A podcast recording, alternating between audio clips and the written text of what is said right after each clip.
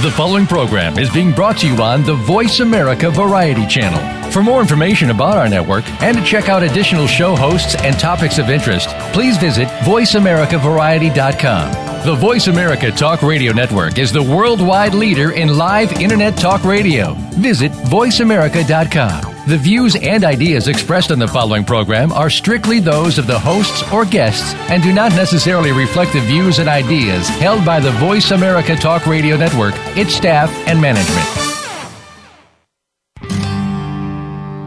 Good night.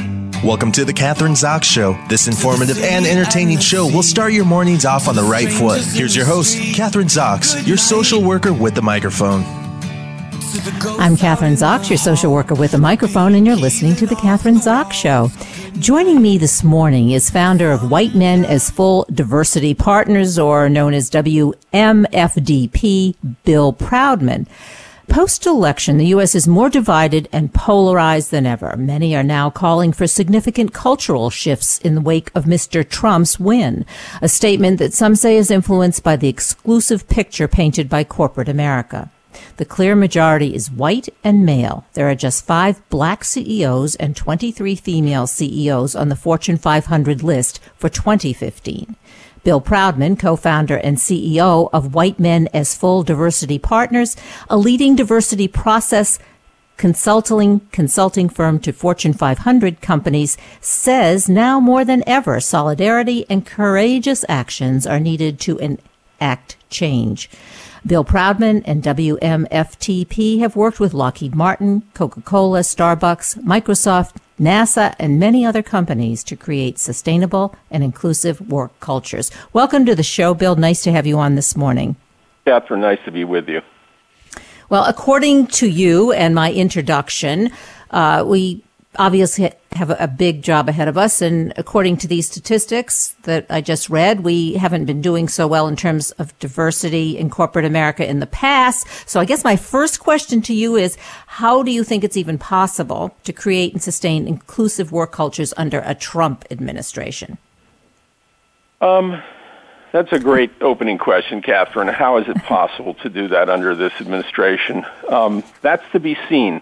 Uh, what I do know is that the companies and the courageous leaders that we've worked with, uh, some for as many as the last 10 years in our 20 year existence, uh, have made inclusion a priority and tied it directly to their business success because they know through direct firsthand experience that employees who feel engaged, heard, valued, and seen are going to give their all, and that adds value to whatever the business imperative or the business results that they and the organization are achieving or seeking to achieve.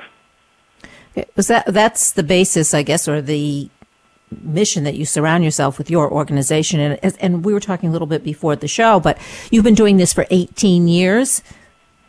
Yeah, it'll be 20 years in March. So maybe we should talk about, you know, I, I mean, I know I, that was sort of the introduction, my opening question, but maybe we should backtrack a little bit and talk about, as you say, um, for the past 18 years, we've been moving forward and inclusion. Who, who, does inclusion include, I guess? Who are we talking about in terms of corporate America? Because the statistics still don't look, look good in terms of, and I'll, I'll say particularly for women, how many CEOs of big companies are there of women? Not very many.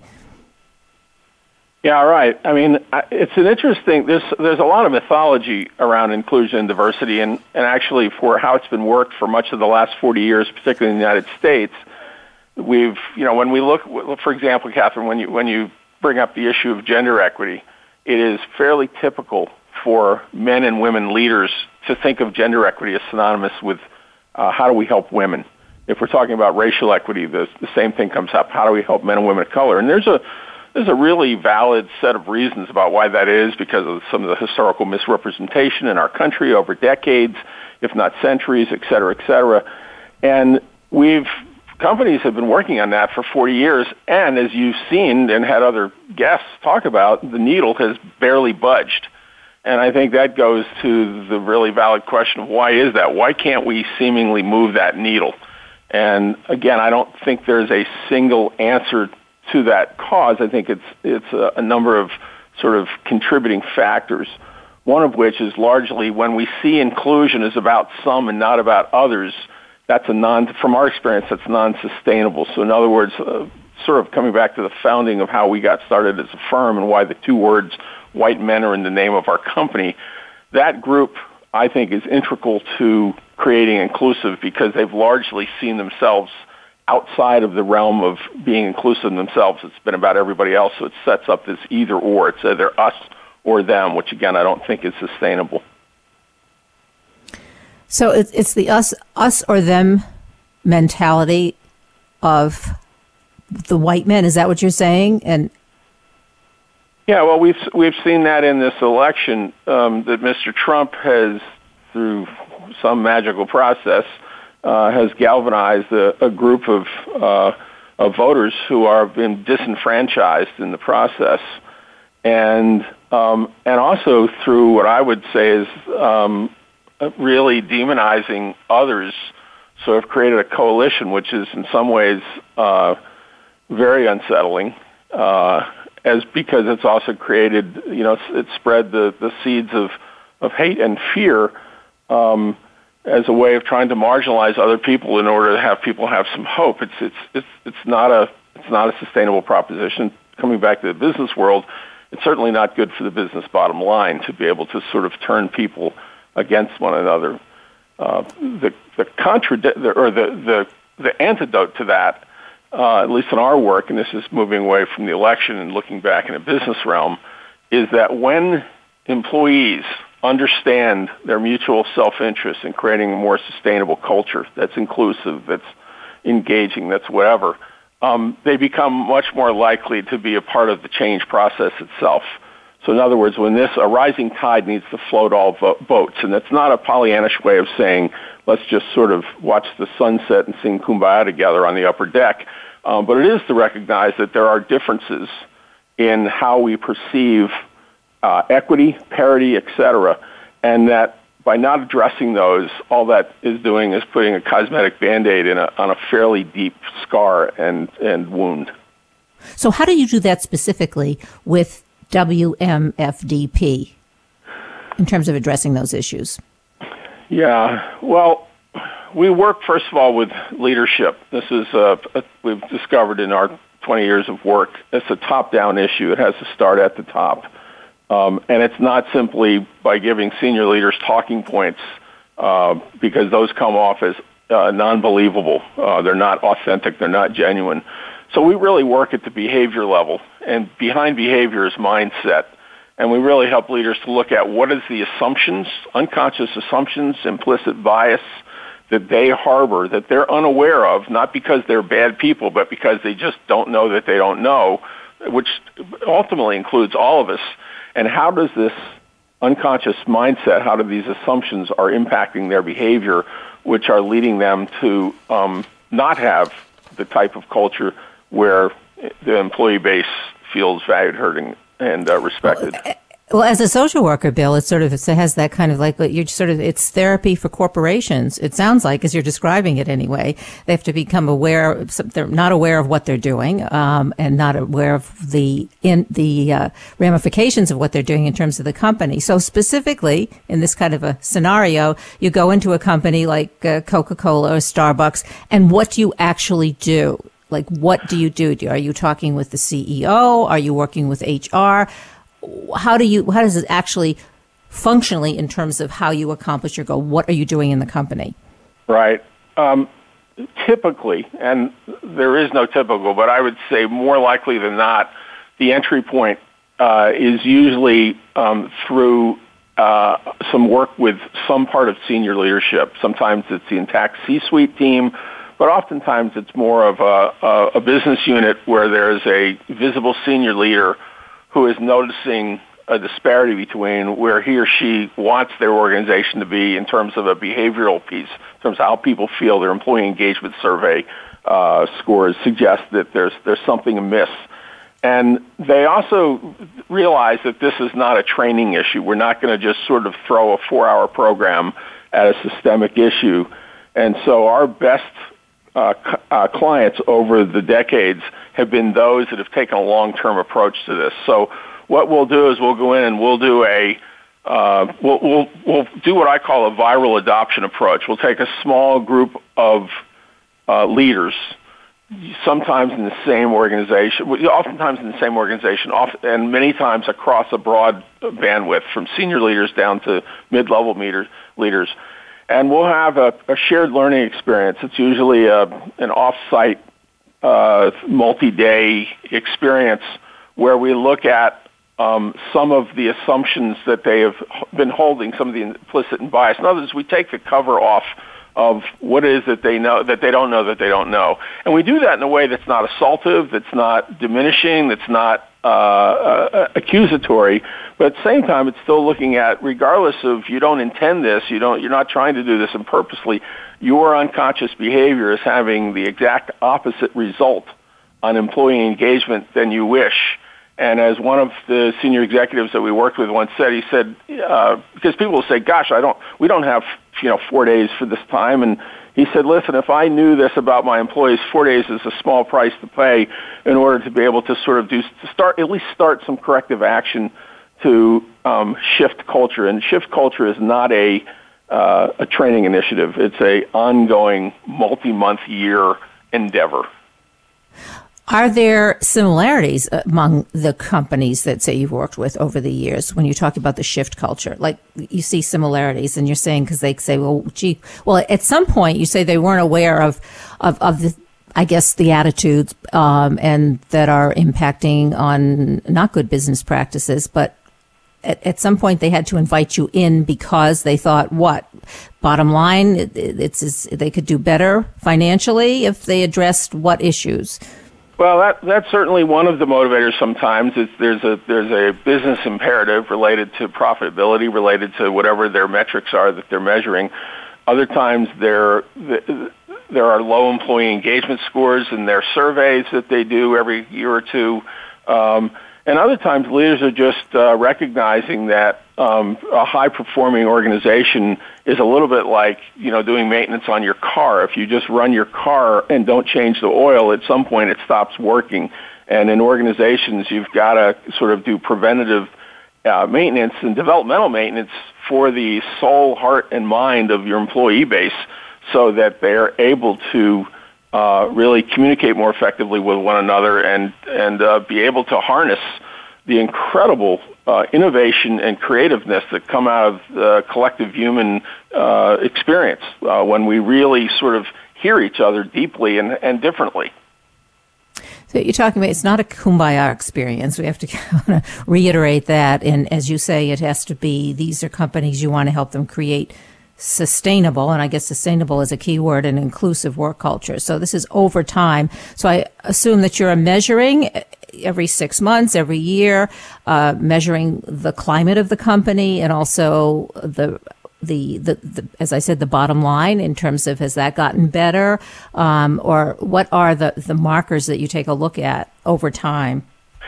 Yeah, I, I mean, one of the markers is uh, is certainly um, senior leadership. Can we've we've got four or five clients that have been working with us for seven years or longer. So the fact that these systems continue to invest in the development of their leadership uh, is is one indicator. If they're saying it works, they keep coming back to us. Uh, another marker. Um, a few years back, probably five, six years ago, the organization based on a New York City Catalyst, which is, uh, I'm sure you're aware of, been around for 50 years, incredible research organization that has looked at the role of women in business around the globe uh, came into one of our client systems, Rockwell Automation out of Milwaukee, Wisconsin, and did a study of white male managers uh, over a six month time period and looked at changes in their behavior and their relationship with their direct reports and found that through work that we were doing with this test group of about 125 white male managers, uh, a number of factors changed, one of which is the ability for them to listen.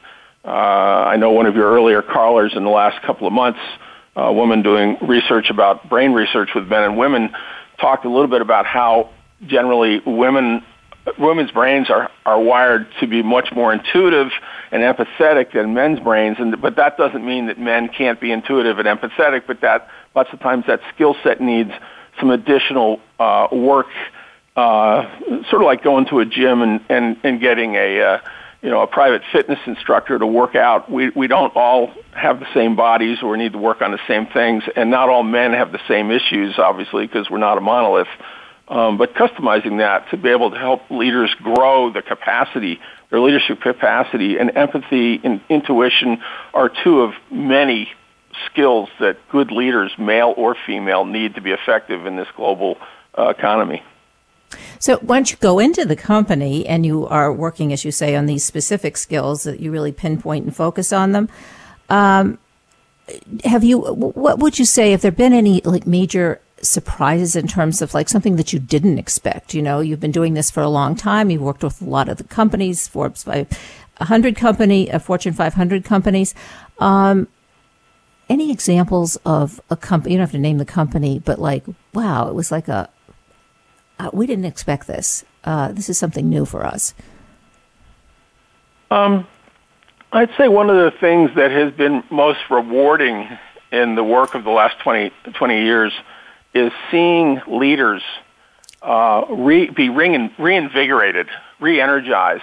Uh, and I think that comes from a, a connecting their heart to their head, uh, that this is not simply a rational lack of data issue, problem that we're going to solve, that there's an emotional complexity to equity and inclusion.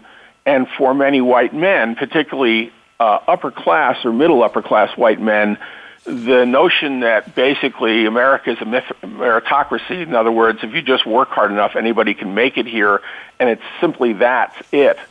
Um, there's myth to that meritocracy. While certainly this is an incredible company or country that allows people who work hard to prosper, there's also some systemic impediments that uh, many of my colleagues who don't look like me have routinely experienced, not just at work, but in their life in general. And while that may not be personally my fault for me not to understand that and just to say, I'm going to just coach you, I'm going to be, a, I'm going to mentor you, and I'm just going to teach you what I've done and think that that's somehow good enough, um, that really doesn't cut it. And watching these white men come to understand that uh, and to be energized and to say, wow, there's a whole different way I can mentor my employee base uh, and not just you know not just practice the golden rule. I'm just going to teach them what I've done and think that that's somehow good enough. That's been really um, very rewarding to see that happen routinely across lots of different industries. That's exciting because I always, and this, this is not fair, but there's this like, well, here these white men and sometimes old white men. Why do they want to give up their power? Why would they want to do that in the first place? I mean, how do you get them to see that this is going to be advantageous for them, for their company, and also, and I think you mentioned this, uh, for society? I mean, how, I mean, the lack of diversity in corporate America also is a reflection of, of, uh, uh it affects society in a very negative way as well. Maybe you can talk about that. Well, absolutely. I mean, it was uh, almost eight years ago. Uh, this next month, I had the privilege of being in D.C. for uh, President Obama's first inauguration, and leading up to that, we were my wife and I were walking around D.C. the day prior to the inauguration, and we got to overhear a number of conversations uh, with multi generational families, many of which happened to be black, and I would listen into grandparents talking to their seven and eight year old granddaughters and grandsons about with tears in their eyes saying they thought they never thought in their lifetime they'd see a black man in the White House. And I think that was startling to hear that, but for me it was a realization saying all I've ever seen in the White House is someone who looks like me. And uh, while I sort of intellectually understood that, I had not emotionally realized what the depth of that sort of repeated reality particularly had in my life and many other white people's lives in this country, where while I will never be the president of this country, it has also always opened up the notion that if I can dream it, I can do anything that I want. Uh, so I've had this tenacious, put my head down, go after it mindset, literally from when I was four years old through now into my early 60s, which I realize is not something that's shared and I, I also think that I contrast that against some of the work that Malcolm Gladwell wrote about in his book Blink, where he looked at, you know, the number of uh, the disproportionate number of not just white men in CEO roles in our country, but the number of six foot two or taller fit white men, disproportionate to the number of fit six foot two white men in the general population of white men, which then would lead you to believe that only fit, tall white men can be CEOs, which of course is just a fallacy. I mean, it's just it's ludicrous, and yet that's somehow the image of what a successful corporate leader needs to look like. So it's a little it's a little sort of disingenuous to say that we somehow always hire and promote the best person when they look a particular not only skin color but a particular body type and then height on top of that. Uh, That's so, so, true. We needed to get Michael Bloomberg up up there. He, um, he he's that, short, think, but, but you know, but I think, I am glad really you brought. Important. I'm sorry. It's really important to say to white men at this point who might be listening, this is not an indictment or somehow that you've again caused this again. This is not your personal fault. Um, no, I, I believe, at least of the work that we do, with the leaders that we get to work with, people don't wake up in the morning and say, how badly can I come into work and make my colleague feel diminished, invalidated, and unheard? We've done a good job of getting egregious forms of mistreatment out of the workplace. Yes, they still happen, but, but most organizations have pretty good policies and procedures to get that stuff out. I'm talking about the stuff that I do from a place of positive intent or other people do from a place of positive intent that they don't even realize that they're having this negative impact on colleagues. That when that's when we can interrupt that, that changes fundamentally how people come to work and how they feel about putting this time into you know that that thing that we call work that occupies so many uh, uh, mindsets of Americans. And I think the point also that you made, and I don't want to lose that point because when you were in Washington with your uh, with your wife and you're looking around and you're talking to black families in different generations, and now they see a, a black man as president of the United States and how important that is. I felt very strongly that that was important for women in terms of having Hil- of, of, electing Hillary as president of the United States. And one thing that always bothered me, and I don't know if you've had this discussion, is that particularly maybe the millennials or the younger people said, "Well, it doesn't really make a difference uh, whether she's a, a, man or a woman." And, and my contention, was, yes, it does make a difference. It changes everything if you have a woman as president of the United States. Well, not only do we not have a woman, but we have an old white guy again. But uh, it's so I, I think I'd like you to kind of address that in terms of, of there's something there that we perhaps as a country are, are not ready uh, uh, to elect a woman as president of the United States or as commander in chief. Well, we're not going to have enough time, Kathryn, to even get into that. But you know, that's my last question. but suffice to say that you know this process we just went through that some called an election for me was so disheartening, disheartening, and and um, I just behaviorally what Senator Clinton had to endure. No man would ever have to go through that, uh, and yet, and then sort of what she got called. And I think that um, I was particularly struck on a number of things, but her waiting till the following morning to give the concession speech, my read on that and looking at different news sources that she wanted to do that when young girls were awake so that they could hear that their hopes to aspire to whatever it is that they want to do um, are important. I really handed her uh, that, and as a as a grandparent of two granddaughters, um, it's really important for me that little girls and little boys get to grow up in a country where they get the dream to go after whatever it is that they want to go after. And unfortunately, for lots of uh, compelling and conflicting reasons, the messages are still not the same. We have a lot more work to do.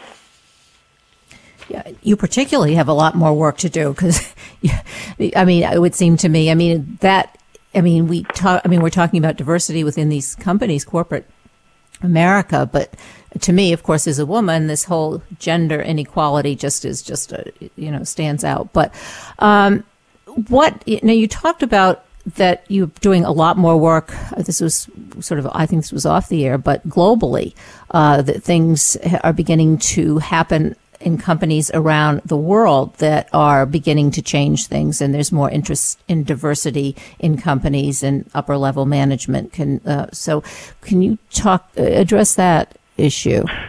Yeah, well, I think that the emanation of that comes back to the fact that um, business leaders in all global companies recognizing that they their their ability to be successful is tied totally to the quality of their workforce. And they can't simply be turning over, you know, four rocks in a field of 100 and thinking they're getting the most qualified, best people. They've got to turn over all those rocks. So the sense of, uh, you know, finding top talent and thinking that top talent is only in 50% of the population, again, is another myth. So globally, we're seeing companies um, take on gender equity, uh, usually more predominantly as, as an issue, uh, because it's sim- seemingly a little less complex in a global marketplace. to Start talking about some of the uh, complexities related to men and women at work. Um, and so we've had the pleasure in the last 18 months of doing work in China, India, Singapore, a lot in Europe, as well as, of course, North America. And um, and this is this is you know when you're talking about gender equity, you're, you're t- really talking about inclusion in general because it's a it's a gateway into how we are vastly both similar as humans on the planet, but also at the same time different. And getting men and women to look at those similarity differences helps them to see the monolith and mo- uh, not the monolith, but the mosaic of talent that is already in the system that they're underutilizing because they're sort of, uh, you know, expecting everybody to sort of act in the same, you know, prescribed behavioral manner. Uh, so it actually opens up uh, the ability of not just women to succeed at work, but men as well. We talk. You mentioned uh, China. Give us an example in China how uh, how you would you approach this. Uh, how do you approach a company in China, for instance, given your examples? Well, it's interesting you picked China because I'd say of all the places I've been in the last couple of years, it's for me as an American, it's been the most challenging and complex place place for me to be. My work in China started first with the fact that one of the things that as an American I always have to be weary of and conscious of is that the rest of the world sees me first as an American, and then they're expecting me secondly to then basically tell them what to do, uh, which is similar to sort of how our country has operated for uh, a number of decades, if not centuries, going around the globe. And so there's some humility that has to come. First of all, saying here's a here's a society and civilization civilization that's five thousand years plus old, and I'm from a civilization that's about you know two fifty um, or so. And so the first thing that uh, I, I did is I did a lot of sort of re-education myself about sort of the the recent and long-term Chinese history, looking at uh, Mao, who when uh, communism came in in the 40s, uh, there was largely gender equity went away. I mean, he leveled the playing field. I mean, in one fell swoop, and there's still that mindset that you know Chinese these leaders said we don't have this issue here. Well, that was interesting because that contradicted with Chinese research that I had discovered by a lot of women researchers in Chinese universities that said actually there's a growing gap between men and women in business in China and it's complex like it is everywhere. Uh, but one of the interesting stats that came up was because of the one child policy that the Chinese government had for a, number of years, there was a, I think uh, the number I had was about 117 men for every 100 women. But yet, if you were a female and you weren't married by the age of uh, 27, there was a Chinese term, which I don't have right now, that was translated into, they were called leftover women. So there was a lot of pressure for women to be married in their late 20s, which of course men didn't have. Um, and uh, this really got in the way of women being able to sort of realize the same dreams that their male counterparts were, particularly related to business. So anyway, the, where we, the work that we did with the group in China, it was working for a U.S. company, is where we did, did find some connection points, is that they saw themselves as uh, a company that was working for an American company. So we started there and then sort of worked our way back around into gender because they, as a group of men and women, they initially were very uh, reluctant to think that they had any gender issues because of the history of the recent history of modern China. Uh, fair, that's a. I'm glad that I did pick China. Actually, I'd like to hear about the rest of them. Also, we have to say goodbye. Um, so I want to make sure that everybody who wants to have and know more information about what you are doing, give us the website that we can go to. Sure. Our website is WMFDP.com. Pretty simple. The initials of our company, White Men as Full Diversity Partners. We've chosen to work primarily in the corporate global arena because we haven't given up on NGOs and governments, but we've found that corporations, because of profit motive, are more inclined to want to make rapid change, and we get to work with some of the most courageous leaders on the planet who are willing to stand in the middle of the fire and to be profitable to be able to go out and uh, recruit and then retain top talent that is of both genders and all ethnicities, religions, ages, etc., on down the line. Well, Bill Proudman, and you should be proud of the work that you are doing. Founder of White Men as Full Diversity Partners. Thanks so much for being on the show this morning. Kathryn, I'm pleasure Kathryn. to be with you. Thanks so much. I'm your social worker with a microphone, Kathryn Zox, and you're listening to The Kathryn Zox Show.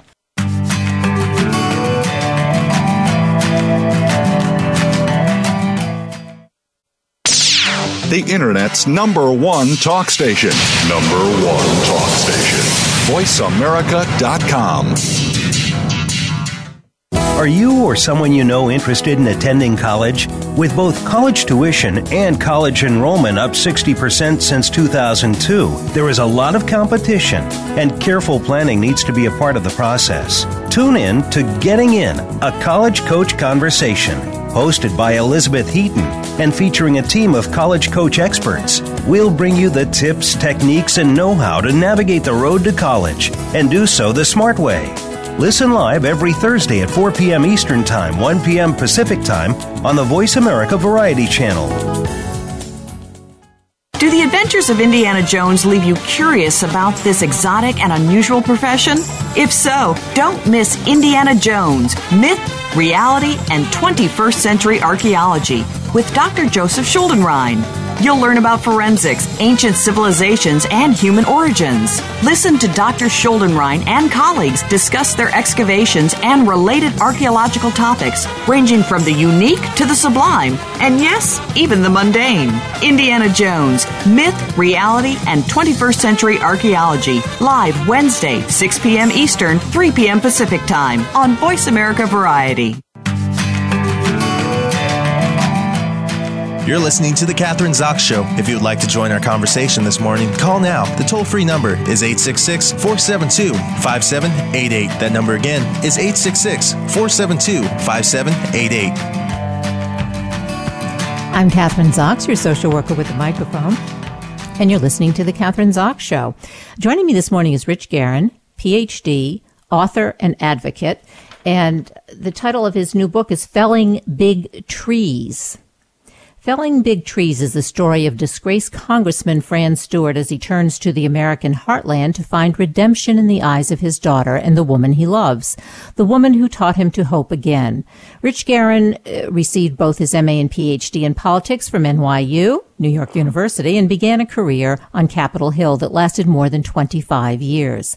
The last six of those years serving as chief of staff for the Committee on International Relations in the U.S. House of Representatives. He currently chairs the SERV Outreach and Mission Committee at the Emmanuel Anglican Church in Woodbridge, Virginia, and coordinates the homeless ministry with an emphasis on those living in the woods. And all proceeds from this book, his new book, will benefit whyhunger.org. Welcome to the show, Rich. Nice to have you on this morning. Thank you very much. Good morning, Kathryn. How are you? Good. Uh, my first question is about your book. How much of your book is your own, per, or incorporates, I guess, your own personal journey?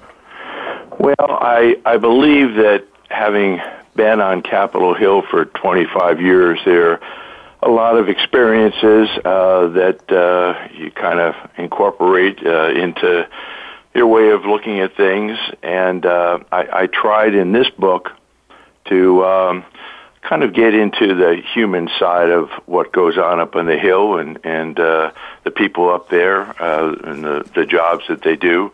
Um, there's no dirty bombs or assassination plots or that. It's it's more of the day to day things that go on uh, up on the hill, and uh, sometimes they're kind of mundane, but um, a lot of mundane things that we do and experience in life, and um, they uh, sometimes, pardon me, can be uh, can be kind of interesting when you look at it. Um, it's also um, a uh, kind of a, a, a shot of uh, or sketch of um, what this particular congressman uh, decides to do uh, when when he leaves uh, leaves the hill, um, and just trying to blend into uh, small town America, as it were, and um, meets uh, a number of different characters that um, kind of give him the opportunity to view things from a perspective that uh, maybe he had not embraced before. Yeah, so it's a very different perspective than being up on the hill and then going into the woods. Um, you know, you mentioned maybe just I want to. You mentioned the mundane because you've been on the hill for mm-hmm. 25 years. Is it really mundane? I mean, because as a layperson, I think, oh my goodness, there's all this stuff going on from day to day, and it's all just, uh, you know, kind of the razor's edge, and um, I, I, don't think of it as mundane. Um, right. So, yeah. Well, well, I, I and and maybe mundane might not be the the word. It's basically types of things that. Um, people do, whether you're up on the hill or not. Uh, you want to make sure that you get a uh, a call home to um, uh, see if the kids have uh, done their homework uh, and uh, to check in uh, with what the family's doing um, and uh, just uh, try to get involved maybe with uh, some some different activities that remind you of being home.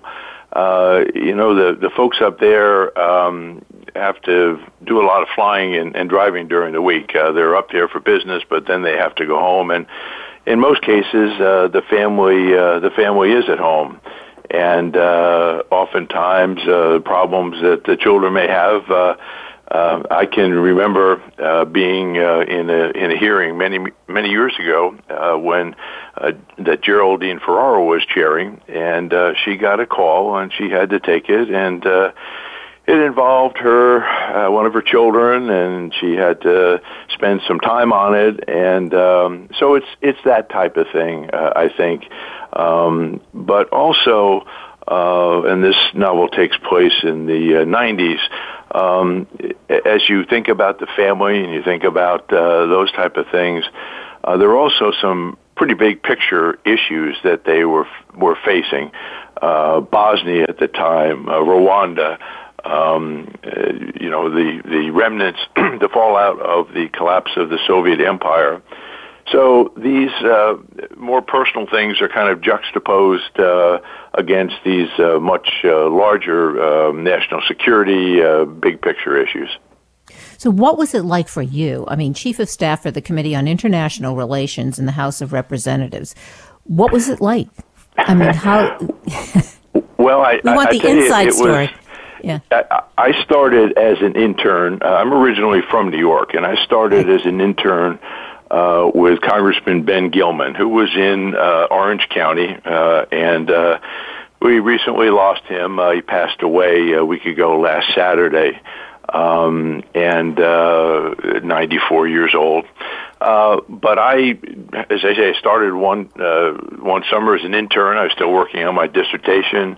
Uh, we had two children uh, at home. Excuse me, and um, uh, my wife uh, was was taking care of them, and uh, then I became his chief of staff in the office, uh, and then was over on the uh, what at the time was the Foreign Affairs Committee, and we were in the minority. Uh, the, the Republicans until 1994 uh, were in the minority. Uh, they then in '94 there was a change, and the Republicans. Um, became the majority.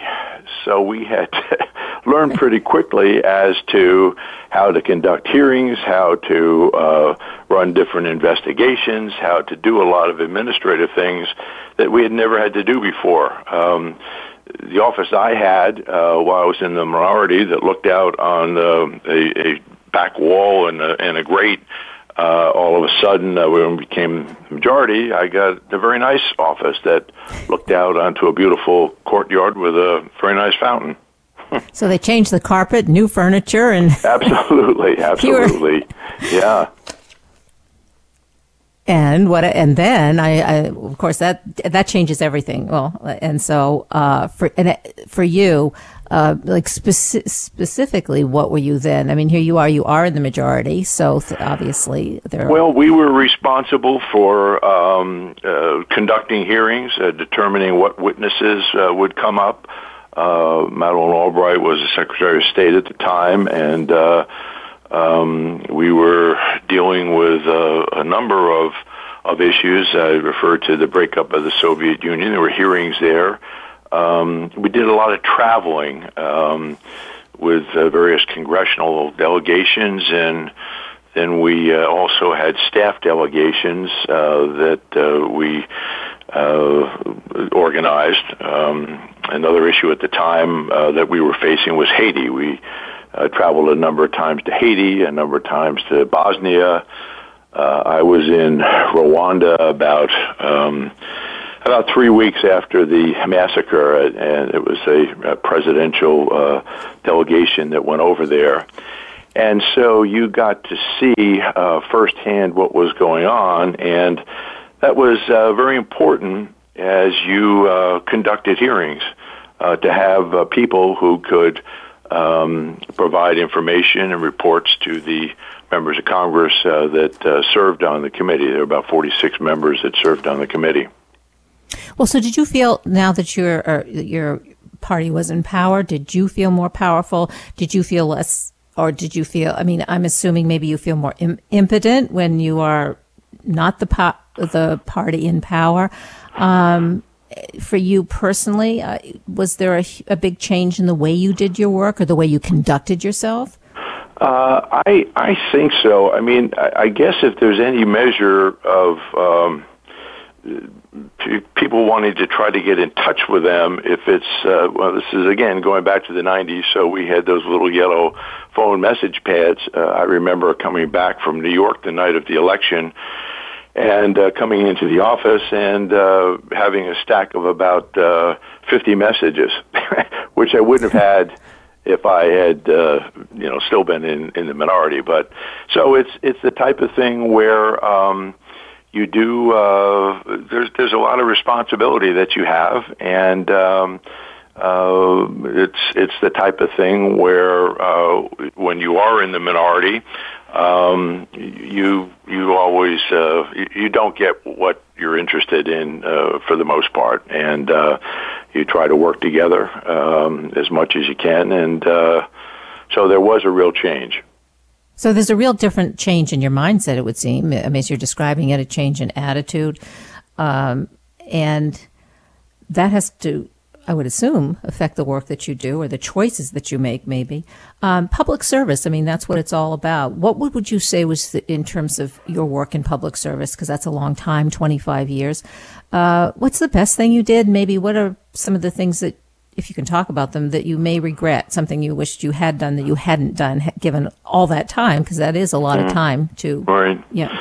Uh, I, I think that uh, one of the things that we did, and, and again, uh, I, I was a, a staffer and I was working for a chairman, and and he had things that he was interested in. Uh, one of the things that he was most interested in uh, was uh, hunger and, and poverty issues. Uh, we uh, we've got plenty in the United States, but uh, our purview and and uh, charge was uh, was overseas, and we traveled to a lot of countries. Um, looked at a lot of different programs, and um, uh, we uh, had, had early on. Uh, this is during the Carter administration. Um, with uh, work uh, with Harry Chapin and the organization that he founded, uh, World Hunger Year, but which is now Why Hunger um, did some did some fantastic uh, works work. Uh, Harry was a real inspiration uh, to a lot of members up there, and uh, I, I think there was some uh, really good work done. And uh, his organization, uh, as I say, Why Hunger, has been out on the front lines uh, battling hunger for the last 40 years, and and uh, there's some very good people there, and and that's why I decided to uh, donate the uh, the proceeds um, to uh, to uh, Why Hunger. Some of the things I regret. Um, there there are a number of different things that you would that you would like to do, um, but you just can't get all the moving pieces of members and interests and calendars uh, together. And um, even when you think that there's a good chance that you're going to get an important uh, piece of legislation through, um, there's something that just um, it runs into, and it it just doesn't happen. Um, oftentimes, you can try again, uh, but it's it's difficult. It's um, I think, as they say. you don't uh, they liken uh, uh, legislation uh, legislation making uh, to uh, sausage making there's uh, there's a lot of different things that that go into uh, the grist mill as it were and um, it's uh, it's not always uh, a product that uh, you had hoped for. Well, it's interesting because when they talk about, well, say this election and, and, and the new president, uh, it's sort of, and, and, maybe it's the way the press writes about it because that's, and, and that's why I'm really curious as to, to, to what you have to say, but it, it, almost sounds like, well, some of the things that say Mr. Trump wants to do are sort of a fait accompli. This is, this is, he wants it this way. This is the way it's going to be. And that's the way the public reacts to it. And I'm thinking, well, we do have a Congress, don't we? And we do have a Senate. Yes, it, um, and they don't seem to fit that into the picture. At least that's not the, you know, it's, we get this kind of sensational way of, of, uh, of viewing how the government works. Right. No, I think you're 100% correct. Um, now, the, we we do have uh, are going to have a Republican president uh, and Republican Senate and Republican House. Um, now, that does not mean that there could be divisions uh, within the Republican Party. Um, I, I know um, I had to deal with that at different times, um, and and there would be uh, something that you thought uh, was going to go through, but it turned out that uh, there were a handful of members that uh, might be needed to get something through, and uh, well, they might be members of the same party. Um, they were kind of uh, working with different themes and. Um, and uh, different points of reference, as it were, and um, just because you were in the same party did not mean that they were looking at the issue from the uh, same perspective. So, how does it work? Let's say you're a Republican, you want something that maybe is viewed as uh, more on the Democratic agenda, and you vote for something as a Republican but it seems to be something that more Democrats want. How do the people or how do the other senators view you? I mean, is there a lot of backlash or, um, I mean, I know it's not always the same, but there has to be some kind of a atmosphere that prevails in those kinds of situations. Well, I think for the most part, um, the, uh, the chairman that I worked for um, was recognized as somebody who tried to be very bipartisan in his approach. He tried to uh, look at uh, issues that were important to members of, of both parties. Uh, and if possible, he tried to um, meld them and uh, into a legislative package and um, and tried to work with them. Um, now, the again, as I say, uh, the legislative process is probably a lot different than what you read about in some of the uh, basic textbooks. Um, it's a long way to the finish line, and uh, I saw at times where there were measures that were great measures that we worked with, and uh, we were very happy. And um, but then we found out that there were. I'll take, for instance, um, in a particular senator may say, see that that bill is going through, and he's got a pet project um, that he wants to put on that bill. Uh, he uh, be, he says, "I'm not going to support your bill unless you put my pet project on that bill." And so that might get him on board, uh, but that may be objectionable to other people who have supported the original legislation. Uh, where you end up is oftentimes it's right down to the final minutes, seconds sometimes, of trying to make deals and, and getting things through. It sounds arduous at best. now I understand why you are currently in uh, Woodbridge, Virginia. Uh, coordinating the homeless ministry. Let's switch to that because that's a 180 from what you've been describing. Right, right. Yeah. Uh, well, it uh, it did stem, stem from some of the interest that I did uh, develop on the Hill, uh, but um, I had uh, retired and uh, my uh, daughter was work. excuse me, my, my daughter was working, and um, so I watched uh, her first child, and watched her second child, third child, and so finally they are in school full time. So I uh, was was doing some work uh, w- with our church. Uh, we had started uh, back in the '80s um, a revolving uh, hypothermia uh, shelter. Uh, in essence, uh, one church would house from seven o'clock at night to seven o'clock in the morning uh, a group of homeless people. At the end of the week, uh, materials and that would go to the next church, and that was a beginning actually of uh, one of the shelters uh, that has been established uh, down here. Um, we, uh, I had never really had much uh, work with folks in the in the woods. Uh, we brought some food down to them one time, and that's very important. I think there are a lot of churches, a lot of different groups that go down there and show the flag. But as we started uh, thinking about that, um, you recognize that the people in the woods, um, while they're homeless people, they're still people, and we got to know some of them. Uh, we we saw the um, you know, the, the, the very uh, difficult circumstances that they were in.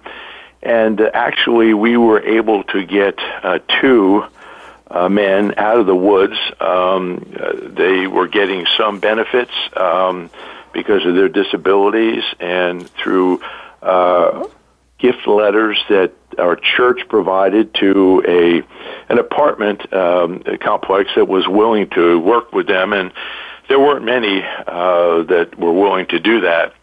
Um, so we have two people that uh, one was basically um, he really was at the proverbial uh, death's door there, and uh, he is uh, still uh, has some um, uh, condition that uh, he's got to be helped with, in that. Uh, but uh, we have two people that uh, are not out in in the cold. Um, we also have uh, several other people that we work with and um, uh, come to our church. And I think what we decided to do was to go deep and and and not and, and try to do as much as we could for maybe two three people as opposed to trying to uh, bring different things down and, and hand out items periodically to uh, you know most of the people that were down there. So we're still so you focused on the individuals. Um, we're we're certainly not experts on this.